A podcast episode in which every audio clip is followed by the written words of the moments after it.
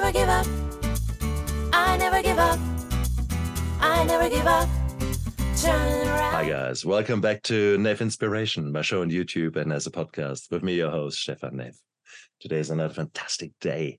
And it's going to be an amazing day because I have had up till now about 390 guests. And we've talked about anything from from to survivors of, from Holocaust to to all the kind of addictions I can think about, uh, everything. But the one thing as men we've never spoken on this show about is actually the porn addiction. And it's it's going to be a very amazing interview for me because ultimately I was born 66 uh, in the 80s in Germany. Sex was basically everywhere. It was normal to have your playboy have normal your hustler and whatever the, the the the things were. That was how a young man grows up. And it's just bizarre. So to now come uh, down the line to 2023 and actually uh, shine a light on the impact of porn onto man's masculinity. Um, that will be an interesting journey. Um, probably something that uh, will rattle my cage a bit, but I'm I'm okay with that. I'm um, bring it on because I have got J.K. Emezi with me. J.K. is a man who uh, has been himself in the darkness and has found ways, and in, in fact, actually created a system to help men um, address their addiction to porn. And uh, therefore, I can't wait to talk to him. JK, welcome onto my show. Stefan, it is my pleasure to be here. And I must say, I'm so surprised that almost 400 episodes in, you haven't spoken to someone about pornography addiction. So I'm honored to be the person who, the first person to do this, who takes the virginity of the show when it comes to talking about pornography Ooh, addiction. nice one, Right? nice one, nice one. I think the uh, the reality is uh, maybe it's too close to home. Uh, in all fairness, uh, this you know that could very well be. Um, but having said that, I mean, uh, it is we're living in funny times, and men are supposed to be vulnerable. Men are supposed to be um, all these these kind of we have all these labels being put upon us and and putting them onto us uh, and sometimes uh, not sometimes a lot of men nowadays Mm. are completely confused with regards to masculinity what is a man who is a man what defines a man Mm. and my problem really is i mean it is i was i was defined by role models when i was younger which were just shit um really shitty male role models uh, which taught me that uh, a, a man defines himself by the amount of women that he can conquer um Mm. those kind of things that's what a real man does um quite mus I want to say masculine toxicity uh, or toxic masculinity, however you look at it. Uh, it- uh, at the same token, it was what it was. These were the 70s and 80s. Um, so, therefore, I mean, just that as a preamble, that is where I will be coming from. Um, what was your story? Where did you uh, fall prey, and why do you do you label yourself um, uh, with the label of porn addiction? Hmm. This is a great question. The first thing I'll address is the label. Hmm. The truth is that I only use the label because it is something that the general public and men who struggle with this behavior can relate to. Um, because we come from a culture, thankfully, Western culture, there's at least a culture of helping people with addiction. In a lot of other cultures, it is not. It is not addressed. Um, so I have my thoughts on the label of an addict, but we, we can get into that later. Mm. My story is uh, I'm 39 years old, and I first came across pornography when I was about eight years old. So my parents were in the medical field traveling, and I stayed at home. And we had a family member, like an older cousin, who was a nanny, and she took care of us. Um, now, I was, and this was the early 90s, I was a big comic book fan. I loved comics. and um, I'd read every comic, any graphic novel, I would grab it. And I, I saw her reading a comic book, but she wouldn't let me read it. And I didn't understand why would an adult not let me, a child, read a comic book? I mean, like, I mean, when you're done with it, share the love, right? so I determined that I was going to read that. I've always been a voracious reader, Stefan. Uh-huh. So she was staying in a room with us in the house, and I, I found it under her bed. I was like, why would she even hide this under her bed? So I pull it out and I open it, and it's a pornographic comic, right? It has a whole theme. And the theme of this, Stefan, was a young man gets engaged. It starts off innocent enough, showing the story of a young man growing up, his loving family. His mother passes away and his dad raises him. So he goes off and he gets married, he, he gets engaged and brings back his beautiful bride to be and introduces her to the father. And then he he leaves the house when he's introduced her to the father to go run some errand. And suddenly it gets very sexual. And she's having sex with the father in a very graphic way. And I grew up in a conservative Catholic home. So I knew what I was watching was bad and I would get punished. But Stefan, when I, being eight years old, I didn't have the capacity to be sexually aroused biologically, but I did feel a rush of adrenaline. There was an explosion of chemicals in my brain, just that that fear of I'm going to get caught and they're to beat the crap out of me. I mean, they're to whoop me. My dad's going to bring the belt. That was, you know, what we would call abuse now. Uh, but back in the day, that was just how you got disciplined. And um, that rush, that fear of being caught, but also the curiosity of, oh, this is the thing they've been hiding from me all that. This is this what sex is? That was my education on sex.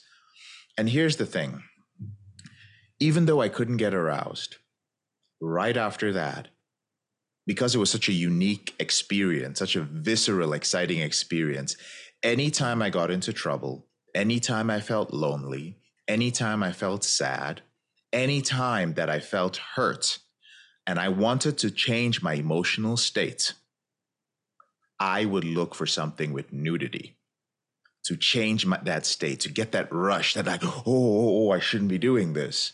And this continued from eight years old all the way through about 13, 14, when I learned how to masturbate. Huh. And the moment I learned how to masturbate, it seemed that there was now a purpose to those feelings.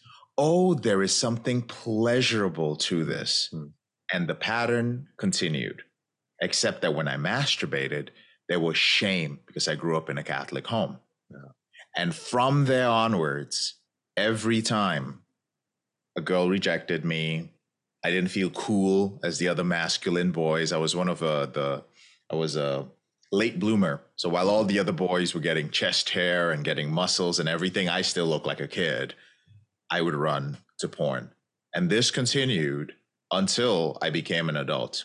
So in my early 20s, when I went into college, that was when I discovered it was a problem.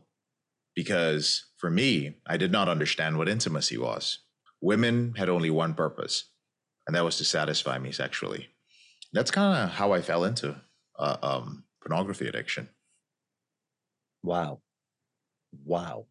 I had never heard it spelled out in such a way, but it actually makes a hell of a lot of sense.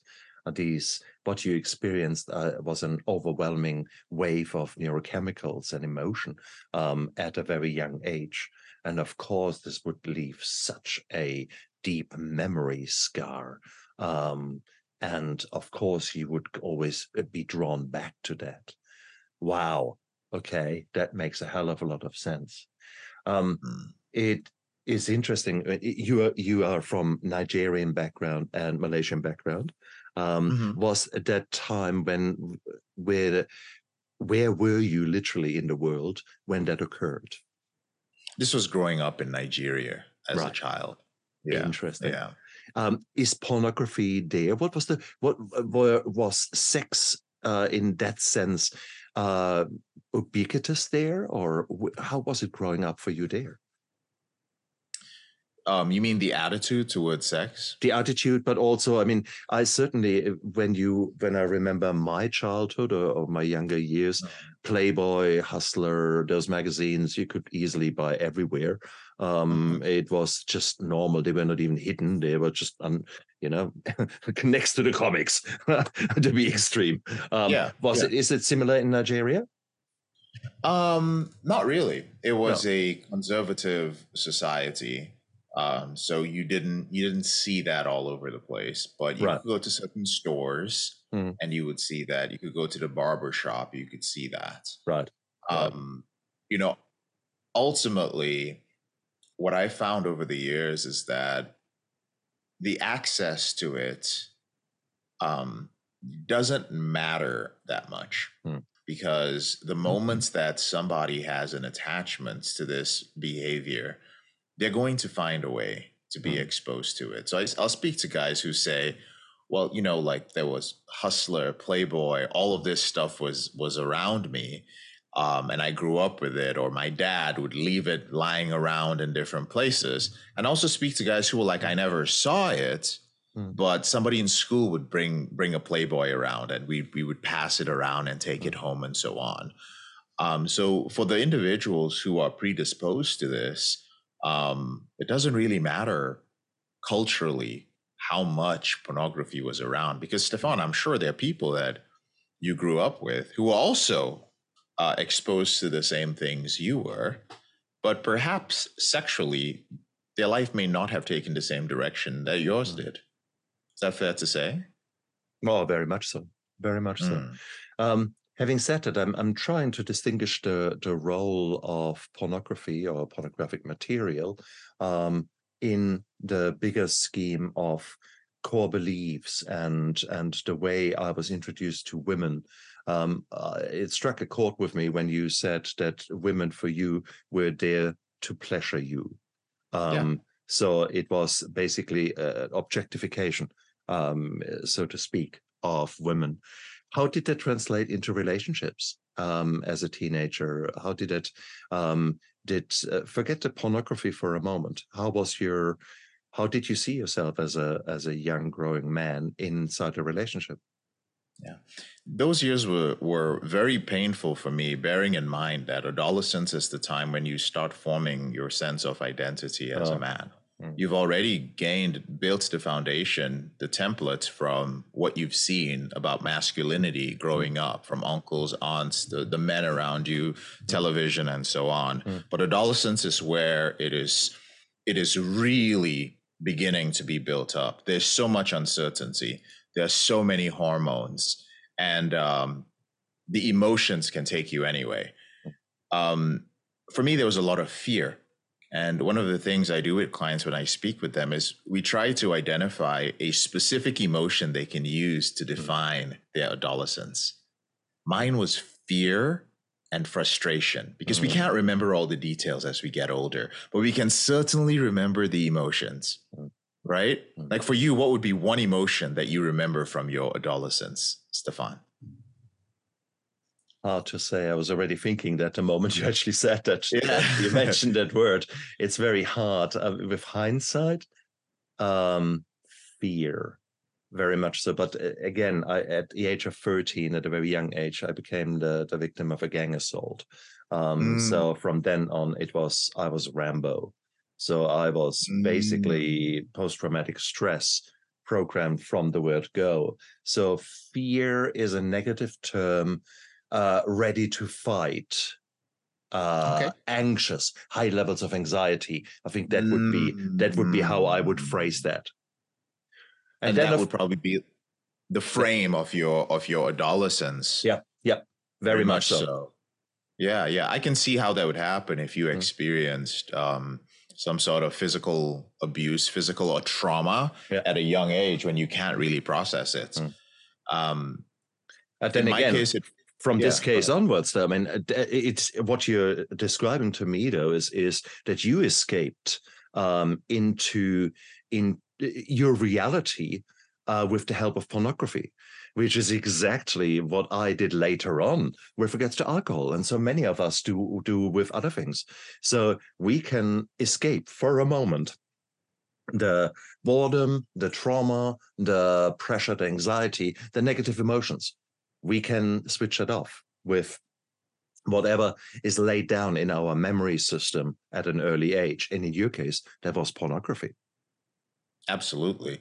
And in terms of relationships, I think it's fair to say that my relationship was with pornography. When uh. you think of the things that define a relationship, the uh. needs, Yeah. pornography provided those needs. When I was hurt and I needed to express an emotion like anger or frustration, I would go and find pornography that was violence in nature, something that could make me feel that somebody was being punished for that. When I needed to be comforted, I would go and find a genre like Yeah. that.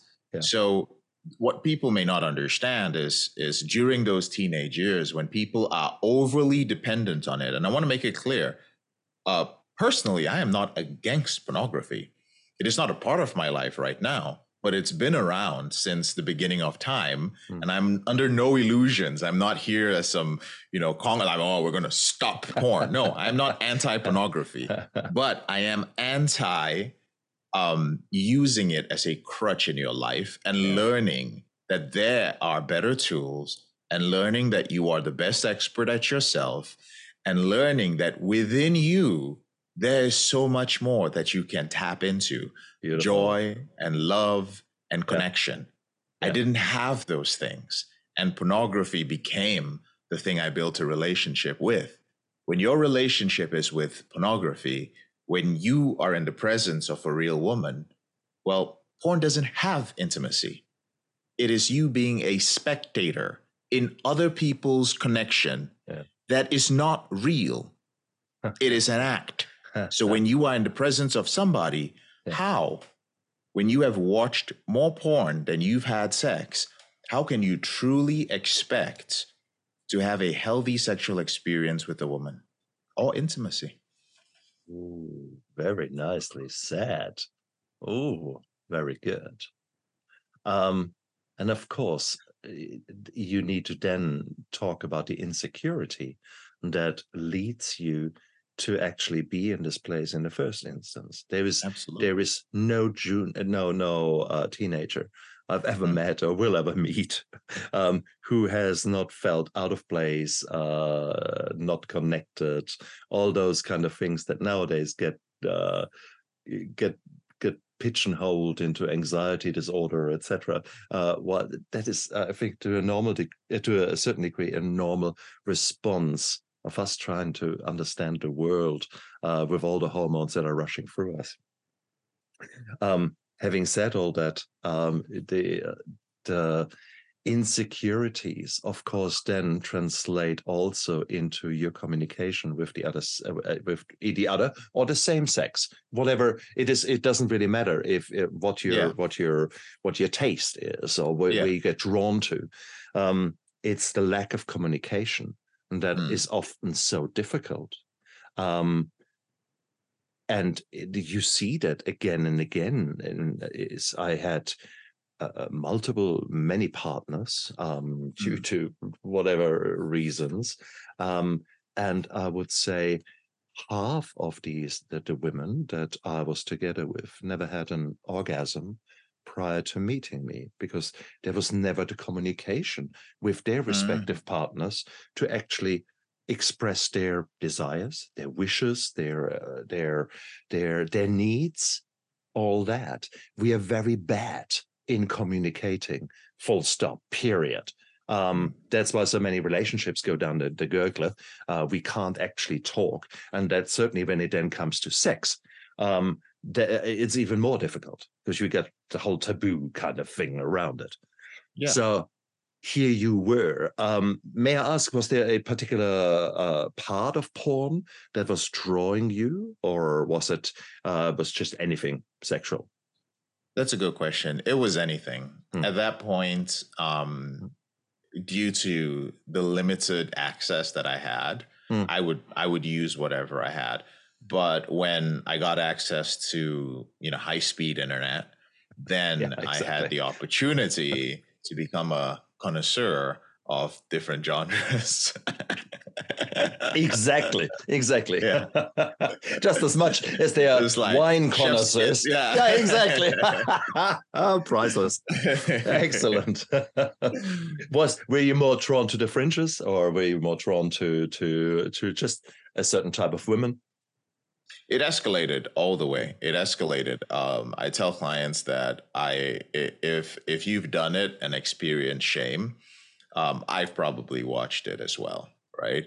Um, and that's the nature of that's the nature of a compulsive behavior with pornography. Yeah. Um, basically, you the first thing is to realize that if you have or have had a problem with pornography in this lifetime, then it is a fact that you have viewed more naked people having sex than every single one of your ancestors who existed before you. that is a fact. That is an objective truth. True. Um, which means that you are way past whatever would be considered vanilla pornography. And there's nothing like vanilla pornography, like just missionary position now. Everything starts off like really just at the highest level of intensity right away. And the more you view it, the more you become desensitized to it. And you need increasingly more taboo, more novel Hmm. types of pornography in order to experience the same level of orgasm. And that continues over and over again. So, whatever you would call the fringes, well, the fringes today with pornography are no longer the fringes, they're more like the norm. Um, well, yeah. whatever the fringe, the fringes are, are worse. Fifty Shades of Grey. You know, uh, BDSM uh, in the past. Oh my God, these are weirdos. They would burn the theater down if that was was played in the eighties or the nineties. there you go. and now it's normal. I there's you know I, I work in a hospital. Virtually every woman in that hospital has read Fifty Shades of Grey. Um, uh, touche. Okay, so out of interest, do you think Fifty Shades of Grey, a book like that, is that pornography? What is actually pornography? Well, I, I've? I have not I have not read the book. Mm. I watched the first movie and I Mm. laughed through the entire. I thought it was a comedy. Um, I don't know what this says about me. I just found it hilarious. Um, uh, and I, I think the interesting thing is um, whoever put that movie together tried very, very hard to translate something which is in a woman's imagination into onto the big screen. Hmm. And I think the biggest allure of the book was the fact that women were free to imagine what their version of a billionaire was Mm. and to imagine the tension and a creation in their own mind. Even with pornography addiction, um, it manifests quite differently in women than it does with men. Mm. But what is pornography? I would say the definition has changed. The definition I would like to use today is anything, any image. And, and the reason why I'm saying that it has changed is because if you were to get on social media today with something like Instagram, Hmm. There are just so many new things with TikTok and all of this, and men get addicted to this and OnlyFans. I would say anything that causes somebody to be sexually aroused without their permission can be considered to be pornography. And a good way to explain this and the negative impact of pornography with this definition Hmm. would be understand that any image which a person who is illiterate, a person who may not have all their mental faculties, they're not fully mentally developed, and a child can view and understand instinctively what it is Mhm. and have a reaction to it Yeah. is pornography. And it is also not consensual. This is very important when we think of what we are exposing children to, because it affects what we call their arousal template. Right. But that would be my my my definition of pornography today. And if you were to ask me two years from now, it might change slightly. Absolutely. Yeah. That's a tricky one, isn't it? Uh, just to actually think about it, because our societal norms have changed so much um, with the uh, increasing, I don't know, something has significantly changed. Um, there was when I was a younger man, we had um, we had amazing parties, and these parties obviously uh, they often ended up in in sexual acts, but it was all consensual. It was all beautiful. It was actually uh, uh, just lovely times when young men and women explored their horizons and explored their mm-hmm. their relationships. So that is what I remember as uh, as a you know in my early twenties. Mm. Nowadays, when I look uh, at my two young sons who are in the early 20s, from a very early age on, people have sent, uh, people as in women, girls have sent them boob pics, uh, more explicit things, dick pics. Um, 80% of their, their mates have sent dick pics around.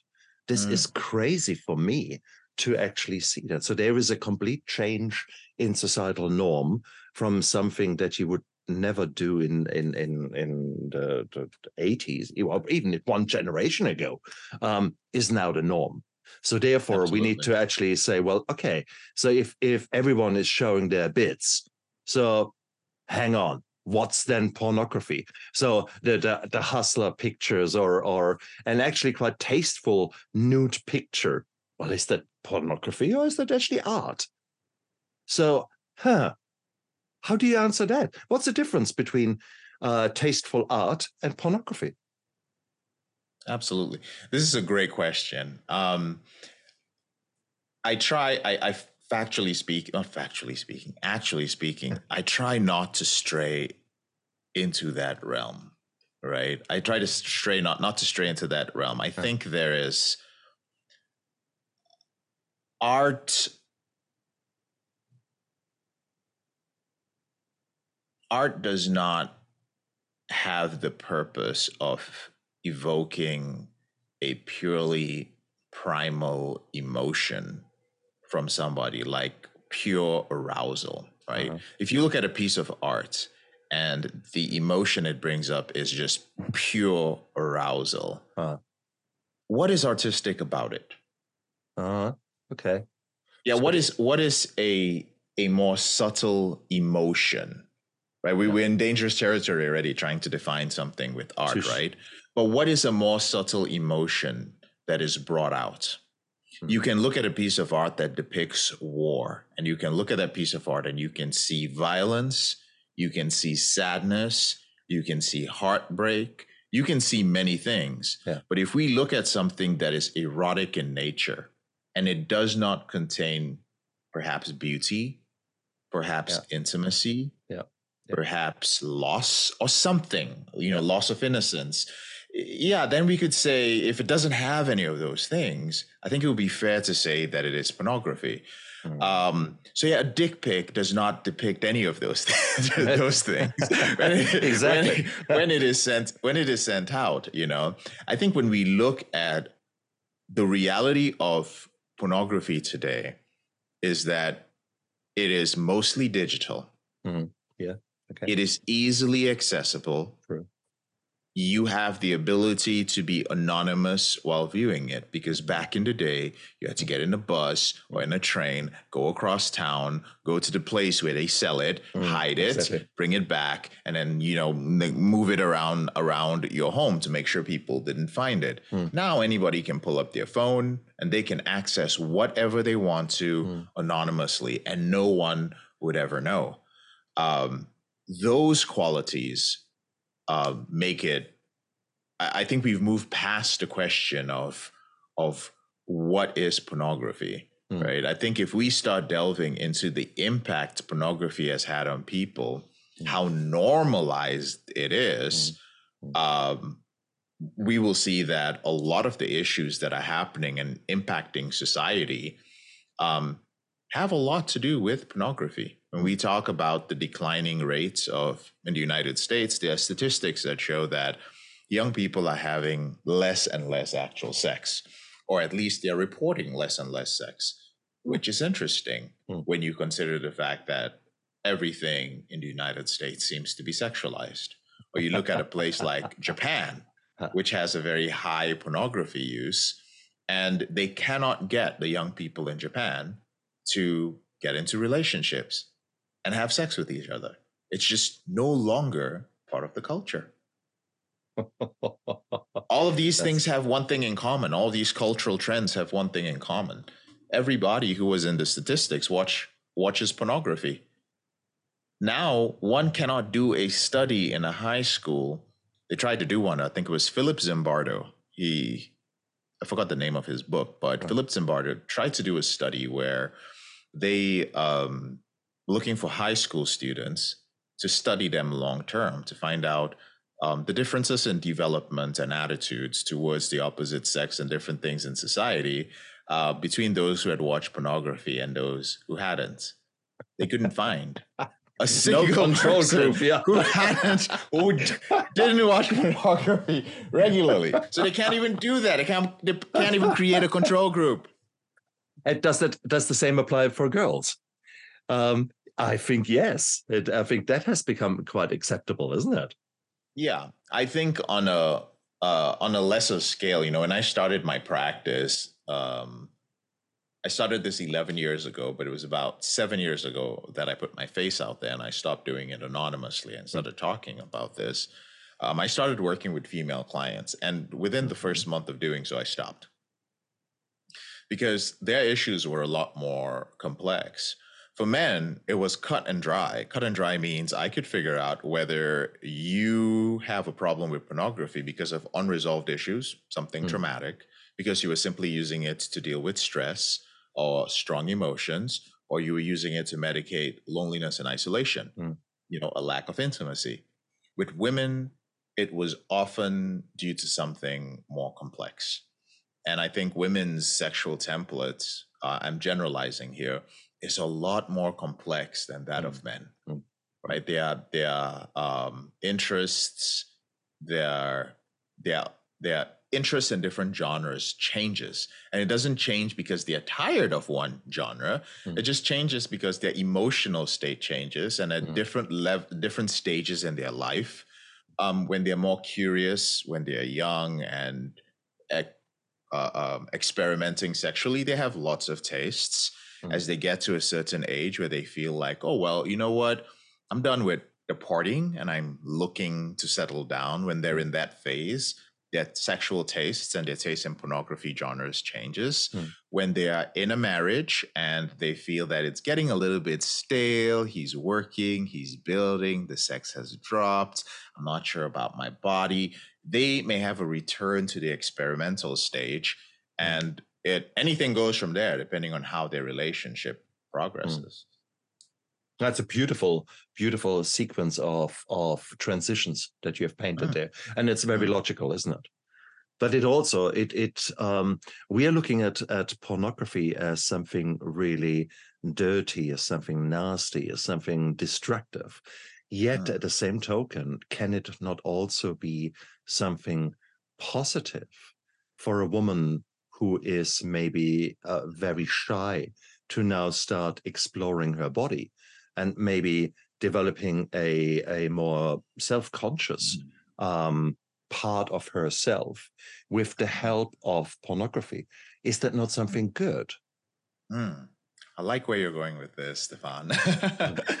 I think, on the contrary, I don't think we're looking at, at it as something that's bad or dirty. Hmm. I don't think it's actually something bad or dirty. Isn't that interesting? So it's interesting how there's a natural tendency sometimes to just assume that because we're talking about the negative impact of something, that that thing itself, in essence, is bad and dirty. While pornography may no longer, in its current incarnation, be viewed as anything artistic, it doesn't mean that it's not without benefits. So, for instance, with my clients, when they begin working with me, I encourage them as they deal with their definition of pornography and what it's mm. done to their life to write a thank you and goodbye letter to pornography to sort of personify it. Yeah, Exactly. And it could be, in summary, something that looks like um, you know, thank you, pornography, for being there for me in a time when I was young, alone, and confused about sex. Thank you for satisfying my curiosity about many things. Mm. Thank you for showing me where to actually put my penis because the textbooks didn't do it justice. thank you for showing me that there were all kinds of beautiful people in the world and that I could go out there and have experiences with varied people. Thank you for teaching me all these things. And then it goes into the goodbye letter. But unfortunately, as wonderful as you have been to me, the things you have taught me, the times you've comforted me, the great orgasms I've had with Uh-huh. you, you have outstayed your welcome. I am now a man. And instead of actually seeking those things which I was watching, instead of building intimacy and having those amazing experiences, I've ha- started having less and less of them, coming back to you and depending longer and longer and longer. It is Ah, time for us to end this relationship. It is time for me to start seeking in the real world that which I am seeking from you. And, you know, that's a way to acknowledge Mm. the beauty of pornography and what it has done Yeah. and move on to something else, or at least moderate the use if somebody doesn't have uh, a, a deep compulsion to it. That's a very good point. And I think there is there is there are so many arguments we could go on for hours about the positive and the negative aspects of it. Um, we we should not forget that there is within pornography there is a very very dark side. Some people say that that a huge percentage of women are forced into pornography or forced to do pornographic um, acts uh, in for reasons whatsoever. Um, that is sort of the one extreme, and no doubt that is occurring. No two ways around it. There's some nasty shit happening there, uh, in in the sen- sense of uh, sexual violence, sexual abuse, um, and women's trafficking, those kind of things. No two ways around it. On the flip side, there is there are women who are finding themselves, who are literally um, becoming uh, fans only, um, quotation mark stars, uh, making some money out of it, but also developing their sexuality, um, taking pride in in showing off their body and maybe even performing sexual acts um, whilst actually bringing some money home, um, Yeah. which can be very empowering. And it sounds Yeah. stupid, but I actually know women like that um, Mhm. who um, who started off making the worst, uh, the, the best out of a worst situation or a bad situation, um, but who then actually define themselves and say, "Well, actually, that is, I'm having fun here and I'm growing here." So it is very, very hard. We are talking. We are not whitewashing or blackwashing something.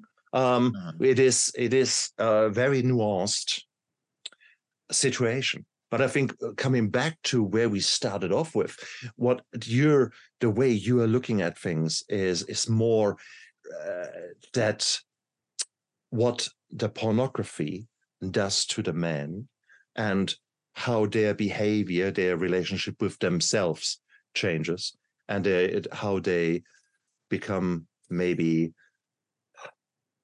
less of the ideal being, less of the person that they could be, uh, and more of a escapist, an escape artist, so to speak, from their own life.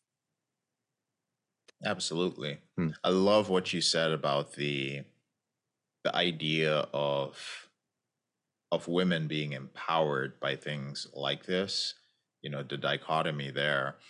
Um, and that is the way of the world, Hmm. right? And on one hand, like you said, there is sex trafficking that is happening. There are women who are con- co- coerced into this.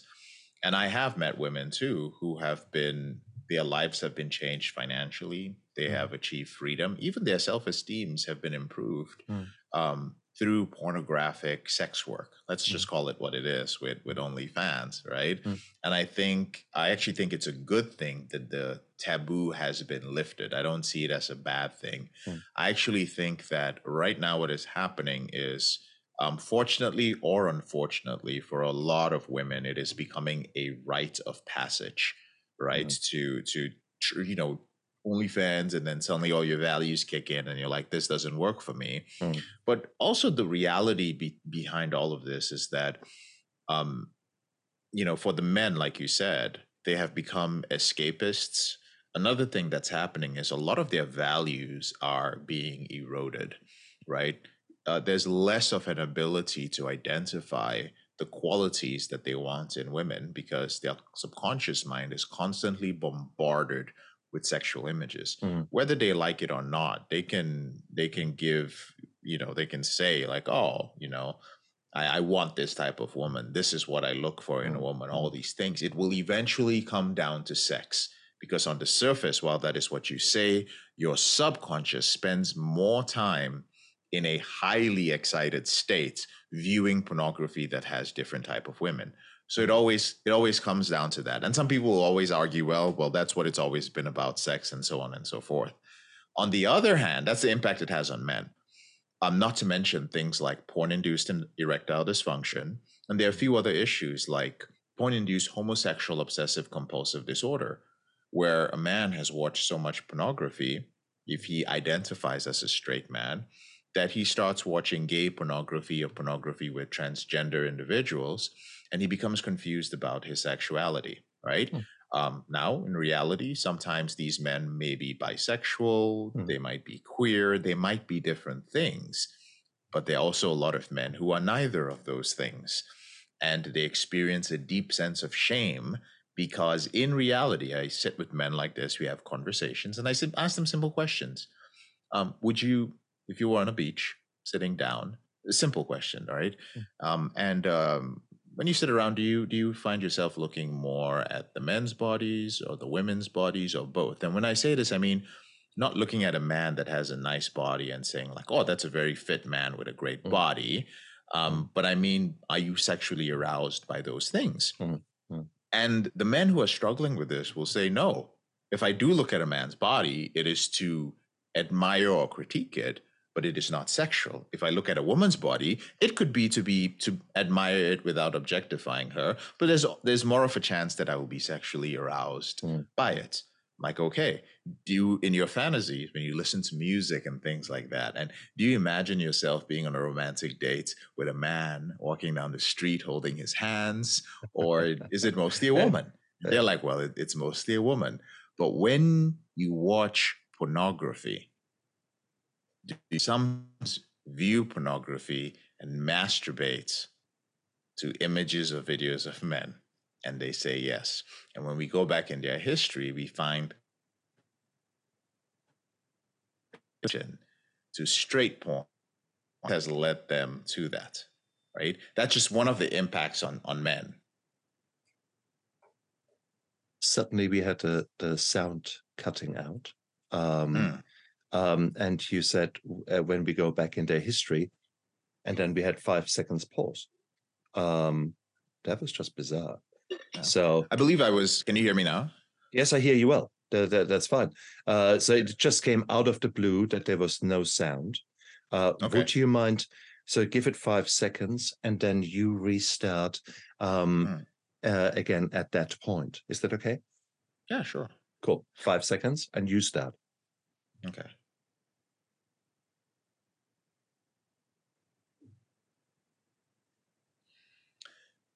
And when we go back into history, to the history of men who answer that, we find that it's due to progressive desensitization.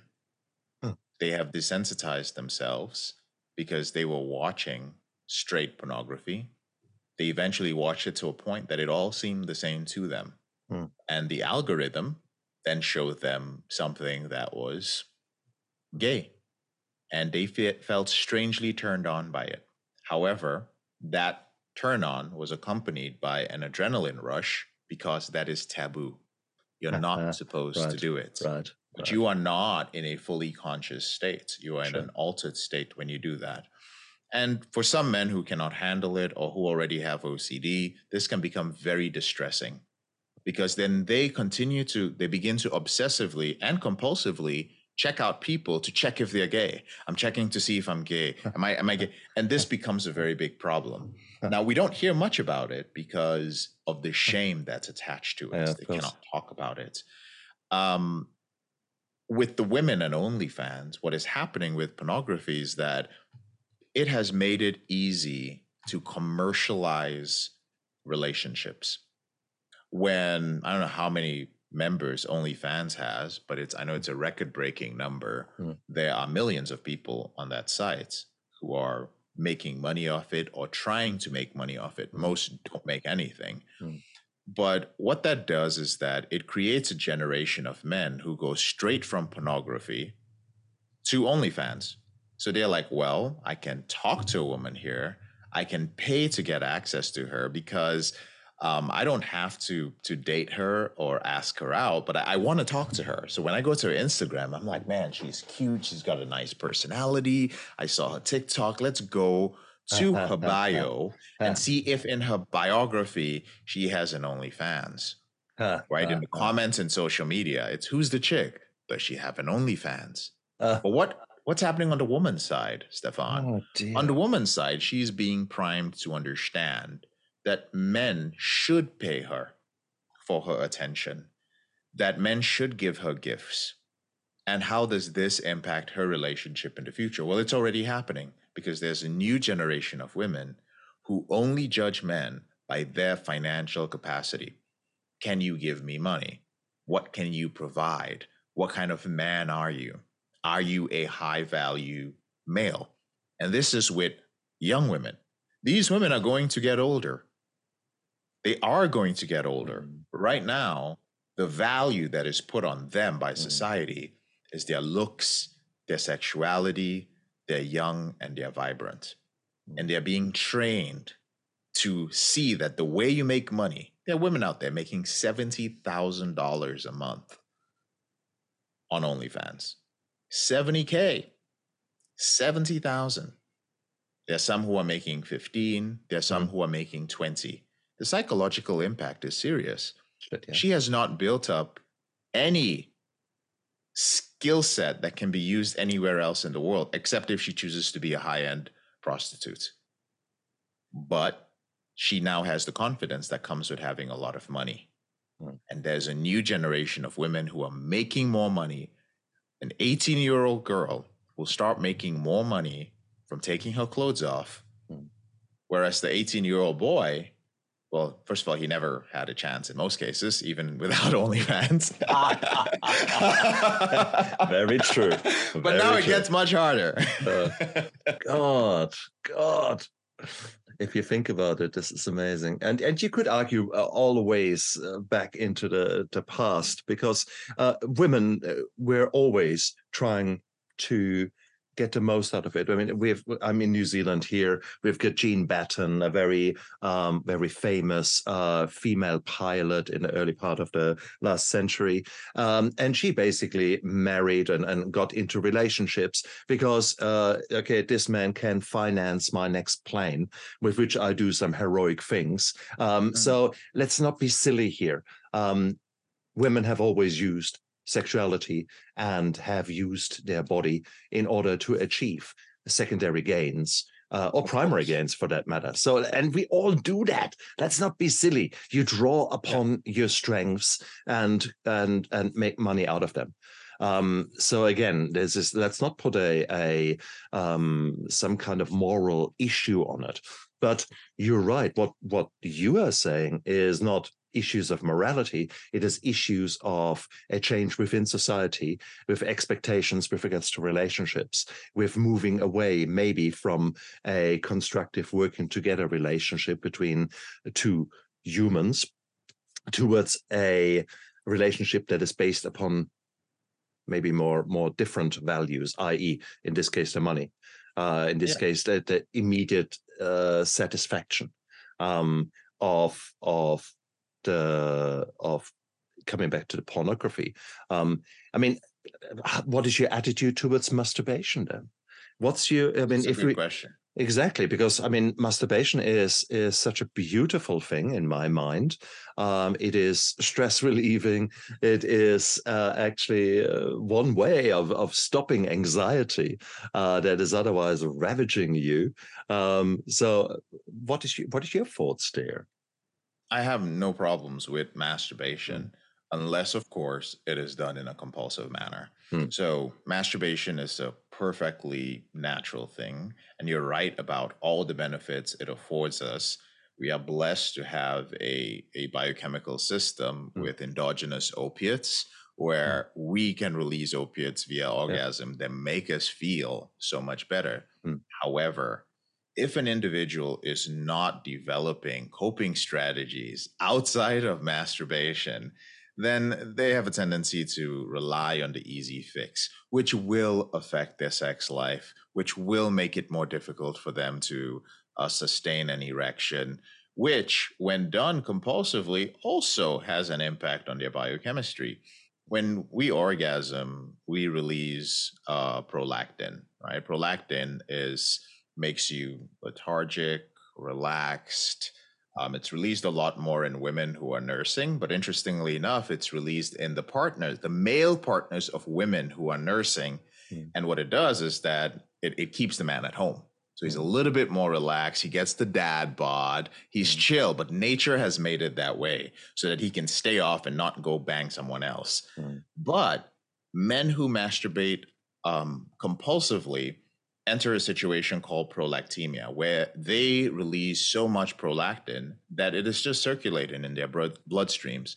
So they that feeling you get after orgasm, where you're just like, oh, I could just take a nap. Mm. There are men who live in a constant state of this.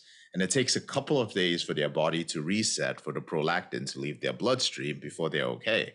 So we now have more and more men who are having fatigue issues. One of the first questions that should be asked is, well, how many times do you masturbate a day? And the individuals were just like, well, I masturbate compulsively. Now, women, So you know, d- women- define some, women define reach out. compulsively. Define define a number here for me. Wonderful. Well, it's it's not about a number, right? There are individuals I would masturbate at, at the height of it eight, nine times a day. Wow. Right. Yeah. So you could call Bloody me. Hell. I, was. I Bloody was- hell. I Your was pretty- penis I is was pretty good at sore. Yeah, I, I, I see that. But you you must be sore crying out loud. Um, that is there's only so many so many. And that gets into the answer of compulsive. Yeah. Despite being sore, despite not being aroused, ah, I would continue to engage in the behavior. Same thing with alcohol and anything. When you ah, keep using mm, mm, and it is having an impact on multiple domains of your life emotional, mental, spiritual, social. Yep. And you want to stop, but despite wanting to stop, Yep. you cannot stop. And there's one last part that must be added to it that will make it different from a habit. And it brings up negative emotions, Exactly. hopelessness and shame because you Mm. can't. Yep. Then it's compulsive. Doesn't matter how many times. It's just it has Gotcha. to have that Perfect. criteria. Perfect, perfect definition. Love it. Um, that makes a lot of sense. Blimey. Um, wow. Okay. So we talked about the, the positive sides of masturbation. Absolutely no two ways around it. But there are some positive sides to to to uh, pornography in its own right. And we, we've established that. Let's talk about the not so nice things when it comes to a society. And we certainly have got most of the data seems to come from the United States, um, where you have got a very toxic masculinity there. And with that, I would define it in such a way that that, for example, the chance that a woman being raped or misused, abused, uh, is is uh, astronomical for crying out loud. One in three, mm. one in four, something like that. These are brutal figures. Now, I've never used force in my life on a woman. It, for me, it's so not understandable. For me, mm. maybe maybe the one good thing in all the bad role modeling was that it is a conquest. It's not taking it. It's not.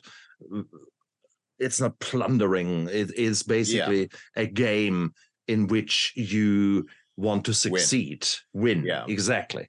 So and that was maybe the hunt the, was was so nice for me and i became quite good in it okay that's cool um Yeah. where does that then fit with these figures or maybe shall i rephrase that is that really an issue of pornography or is that an issue of society that we're seeing I think it's an issue of society, and um, pornography is just something that adds fuel to that. Yeah. Pornography does have a big impact on the attitude that men have towards women. Because think about it you have high speed internet pornography, you have multiple genres. You now have any Tom, Dick, and Harry can have access to pornography. Yeah. He views it all the time. Eventually, it's quite natural that he feels entitled to sex.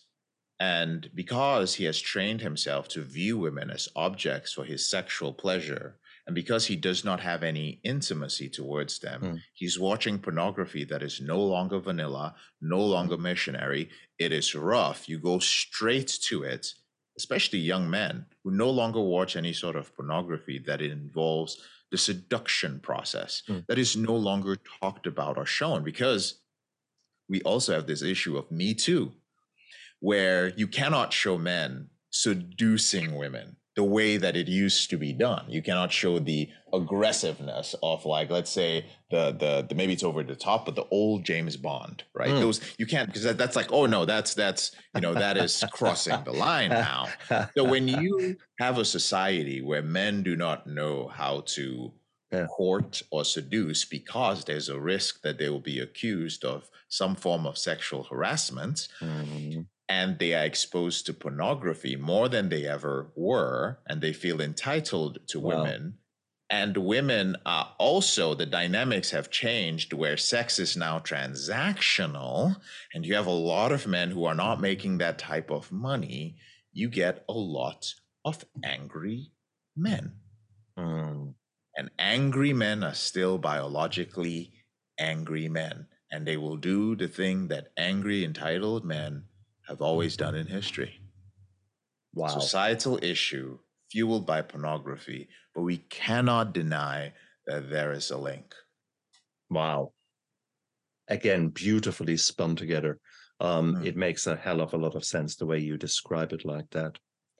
Um, and that's even getting worse now because there is a, a self entitlement uh, in of a whole generation uh, period, not even to do with with just sexuality or gender, etc. But there's this kind of no, no, of course, I, I you know, I'm I'm worth it.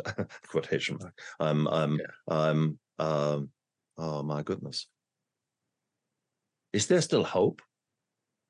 How the hell can we conquer a billion dollar industry, um, uh, a society that is royally fucked? Um, uh, why the hell are we two sitting here? Are we not preaching to the converted? Do Mhm. you really think that there is a way out? Absolutely. I think the the way I view it is this. I I'm not naive. Hmm. Um I care about society in general, but the way that I choose to make an impact is through the individual. Going back to what you said, Nice. it is going back to changing one person and lighting the spark within that person and that person takes the, cho- the torch and go goes to light it to another person who is properly fueled and on and on and on Mm. and before you know it slowly the tide starts changing Mm. and i i believe in being very hopeful and optimistic because of the very technology that has brought us here is also the technology that can take us back social media still allows individuals like you and I and other people to communicate and Mhm. reach large groups of people, Mhm. find their own tribes and influence. And there are people of influence everywhere. That's the first thing. The second thing is also understanding history. And I'm a big fan of history and just understanding, and it seems like you are as well, because you understand the cyclical nature of things, right? I'm sure in the 60s and before that, there were different periods where people were also having these conversations, Mm. thinking that our society was damned, all our values were being eroded, Mm. things were becoming transactional, it's free sex everywhere. Exactly. And then it becomes a cycle, Mm. right? It, it comes around again. Society has a, a, when you look at history, it has a habit of correcting itself always. There are things that are are happening. If we see what happened with the pandemic and so on, that we would never imagine that these things would happen within our lifetimes. You go from Spanish flu to our version of it today. These things are happening. So I remain very hopeful that you know change is possible. But at the same time, I also truly believe that a person who has gone through an addictive behavior, a compulsive behavior, it is always helpful to be in society, but not off society. Mhm. So you are a person who is you're in society, you're functioning with people, Mhm. but mentally, spiritually, and otherwise, you do not have to take on any of these values. Right. Also, to be a person who is giving others space to heal, space to discover Mhm. that they are experts at themselves, you also have to be able to do what we're doing now. This, this conversation is important because it further gives us the skill to be able to look at society and create those neural pathways as we have the conversation as to like, okay, like we now have more more knowledge. It's like a, a broader view because of what we have exchanged. And we can see this better. And we are gradually able to help people a little bit more. So this is the work right here, Stefan. Mm. That's what I feel. How about you? Same, same here. Uh, it was a devil's advocate question. Uh, it was uh, otherwise I wouldn't be sitting here because I strongly feel that that we actually can make a difference. In actual fact, I see it as my duty, as my reason for living now, to make Mm. sense of the darkness where I have been and show that there is hope, that there is a light, and that it is it is possible. And it's not just possible, it is actually likely, provided you surround yourself by people who know more about about the the issues that are that you're facing uh, than you. So you want to have a power team where you are the dumbest member of the team. Um, so let yourself be guided by a coach, by uh, by medical personnel if necessary, by whoever is needing to come into your life to Mm. allow you to develop and transform into the new, better version of yourself. And I believe when when we do that, when we allow others in, so the power of connection with the right people, and then the power of taking small but measurable steps uh, every single day, every single hour, moment in time, that is delivering us the power of of compound interest. So you're making one good decision, which suddenly makes you feel good, and the shame and guilt falls a bit by the wayside, and then you think, oh, okay, that feels good. I'm making another step in the right direction. And you make five steps the right direction, and then you stray and you go two steps back. Hey, that's that's that's life. But That's the way it's done. I love it. exactly. So this path is meandering, but once you actually put your mind to it and stop being this this kind of of of uh, animal on the hamster wheel that just keeps going, going, going, and where the the external influences and maybe internal influences are left unchecked. Once you actually start taking control, then transformation is not just possible, but highly likely. And it's Mm. just a matter of how you harness that energy that is waiting to burst out. That clearly now is bursting out because you're escaping the reality. You're escaping um, whatever is happening in your life. Let that energy build up and think, well, instead of using pornography, instead of using the alcohol, instead of using mindless sex, um, uh, okay, what else is there? How else can you grow? Is that really who I want to be? And I think that is once we start asking these questions and then align ourselves with a new tribe, in this case, for example, bringing you on board as a coach, um, suddenly you can break through. suddenly all these these shackles are just falling off, and where you think, wow, uh, I never thought I could do that by just being open and by actually listening, shutting up and listening to someone else who has been there, done that. Uh, is uh, there is a tremendous freedom waiting for people out there. And I think that is that is the, the key message that I want to bring out in this show. And that's exactly what you are doing. In fact, you have you have created a system that hmm. helps mm. men. Tell us a bit about that. The system is called, um, well, before we even go into that, I just love everything you said because it literally embodies my mission as well. Huh. So it's always a wonderful thing to connect with a like-minded soul on this. like I, I once I felt like, okay, the energy is here. Like I feel it. It's flowing out from his being. That's great. No, that's that was lovely. Um, um, I run a company called Elevated Recovery, and our flagship program is called uh, the Porn Reboot Program. For those who are watching, there's the little P with the reset button. And the reason that we we use the term reboot is is very simple.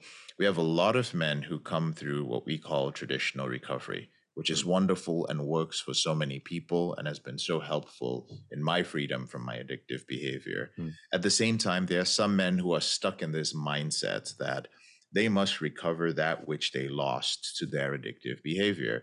They must recover the intimacy, the relationships, the man, the ideal. Mm. But for some men, mm. there is nothing to recover because if they were an addict through their 20s, mm-hmm. now that they are in their 40s, their 50s, and trying to free themselves, mm-hmm. they it, it is not you're not the same person. That moment has passed. It will never come back. All you have to choose from is what you have here in front of you today. And for some men, I've seen it in 12 step groups, in therapy, they just never seem to be able to break free. And in 12 step groups i would always be interested in that one guy in the room who was always relapsing but had come for he had been coming there for 20 years. I was most interested in that guy because i was like why? Hmm. why? Because i was deep first of all i was deeply afraid of becoming him. Yeah. and so when i became free from my behavior i became free not just because of recovery but because at one point i decided that I'm not going to try to recover anything. I'm not going to try to recover what my sponsor said I should recover. He tells me, this is an ideal life. You're an addict. So here's what an ideal life is for you. Get married, be a good boy. Uh, don't don't chase too many crazy dreams. Don't get too colorful because you might relapse. Be very careful, straight and narrow, one day at a time. Right? Once an addict, always an addict. And I was like, fuck that not fuck that in it doesn't work it's just like it wasn't going to work for me uh-huh. so i decided i was going to hit the reset button hence the term reboot and i was going to destroy everything completely and begin from the bottom i would rebuild my self-image because stefan and to those of you listening freedom for some does not come from letting go of the behavior you can let go of a behavior with the right habits. Wonderful. Then you make those habits a part of your lifestyle. That's great. But that's where a lot of programs stop. Uh-huh. Live the lifestyle of somebody in sobriety. Yeah. But there is something else beyond that. And that is your self image, which is formed by the memory of your traumas, which was formed by so many things that happened to you. And until you change the yeah. self image, what you're doing in therapy with your psychiatrist, working on the parts, sub, personalities, schema, whatever you want to call it, is all about changing the self image. Huh. When you reboot the self image, however long that takes, everything changes. And that's what we do at our flagship program huh. called Porn Reboot. So we have therapists, psychiatrists, doctors. I myself, I am the head coach and the founder. We've been around for 11 years. Um, and you can just Google us, JK, last name E M E Z I, and search for porn reboots. Um, and as with everything that has to do with freedom from an addictive behavior, I want to make this clear on the podcast. I have a, a phrase assume bullshit. What does this mean? It means that when you are seeking freedom from a behavior like this, you are sometimes in a vulnerable state. Mm. You are sometimes in a very desperate state. Mm. You don't need to rush into anything your slips and your relapses will keep happening. It's okay. Like rushing into a program or something today does not mean immediate freedom. It may mean temporary relief. But I encourage everybody to do their research. Pick up a copy of my book. It's called Seven Secrets of Porn Free Men. I will warn you, it's more of a pamphlet than a book, but it will educate you on my system. Get comfortable with it. I have a, a YouTube channel called Porn Reboots, and I have a podcast with about uh, just over 500 episodes called the Porn Reboot Podcast. So check it out, learn more about me, and then maybe it's your jam, maybe not. Beautiful. And guys, look down there into the description of the YouTube video and of the podcast because you get all the links of JK there. JK, you're an amazing man. Um, I I uh, feel privileged that you have come onto my show. I truly, I truly do. Uh, and uh, you, with it was such an open and honest discussion we had today. Um, uh, and hopefully, with that, we could show others that whilst there is a bit of shame, guilt, taboo, and maybe a lot of it in your life out there, guys, when you're listening, uh, the reality is once you once you're open about it, uh, once you name it, you can tame it. Once you're actually um, willing, once you're open to to honesty and to actually authenticity, integrity, once you actually take these words and really look them up and sort of think, huh, okay, uh, what's really happening in my life? Once you're willing to do that, and then, as I said, find find a group of people that allow you to become a different, maybe better version of yourself, that is where the transformation is waiting to happen and it's it's just waiting it's literally it's waiting and you've got the power Absolutely. to do so it's there exactly it's there it so the past there. the past does not equal the future full uh-huh. stop period so do it. not do not take anything for granted um, doesn't matter genetic disposition doesn't matter your past right now you can make changes Love jk. You're an amazing man. I can't wait to see who you become in a year's time, in two years' time, because you are growing, you, are transforming. So thank who knows? Brilliant. Thank so you, thank you. Thank you for coming on to this show. I appreciate you having me, and also want to just compliment you on um, just your demeanor as a host. I think you are doing an amazing thing, and it's just good to see the different areas you took this conversation. You have an amazing ability to be very flexible, mm. very thoughtful, and very good at exploring certain areas, just pushing a little bit, but you also know where to draw the line. And I think, no, I think that's, I noticed that about you. And I love that as a skill. The, that's something you, it, it only comes with years and years of experience, being able to just push it. And it's like, okay, that's cool. Like I pushed it enough. Exactly. So wonderful instincts, uh, a wonderful mission and uh, I got to pick up a copy of your book for sure. now that I know have one. Thank you very much. And whilst I'm there, let me put a plug in. Uh, you see behind me there, nine there.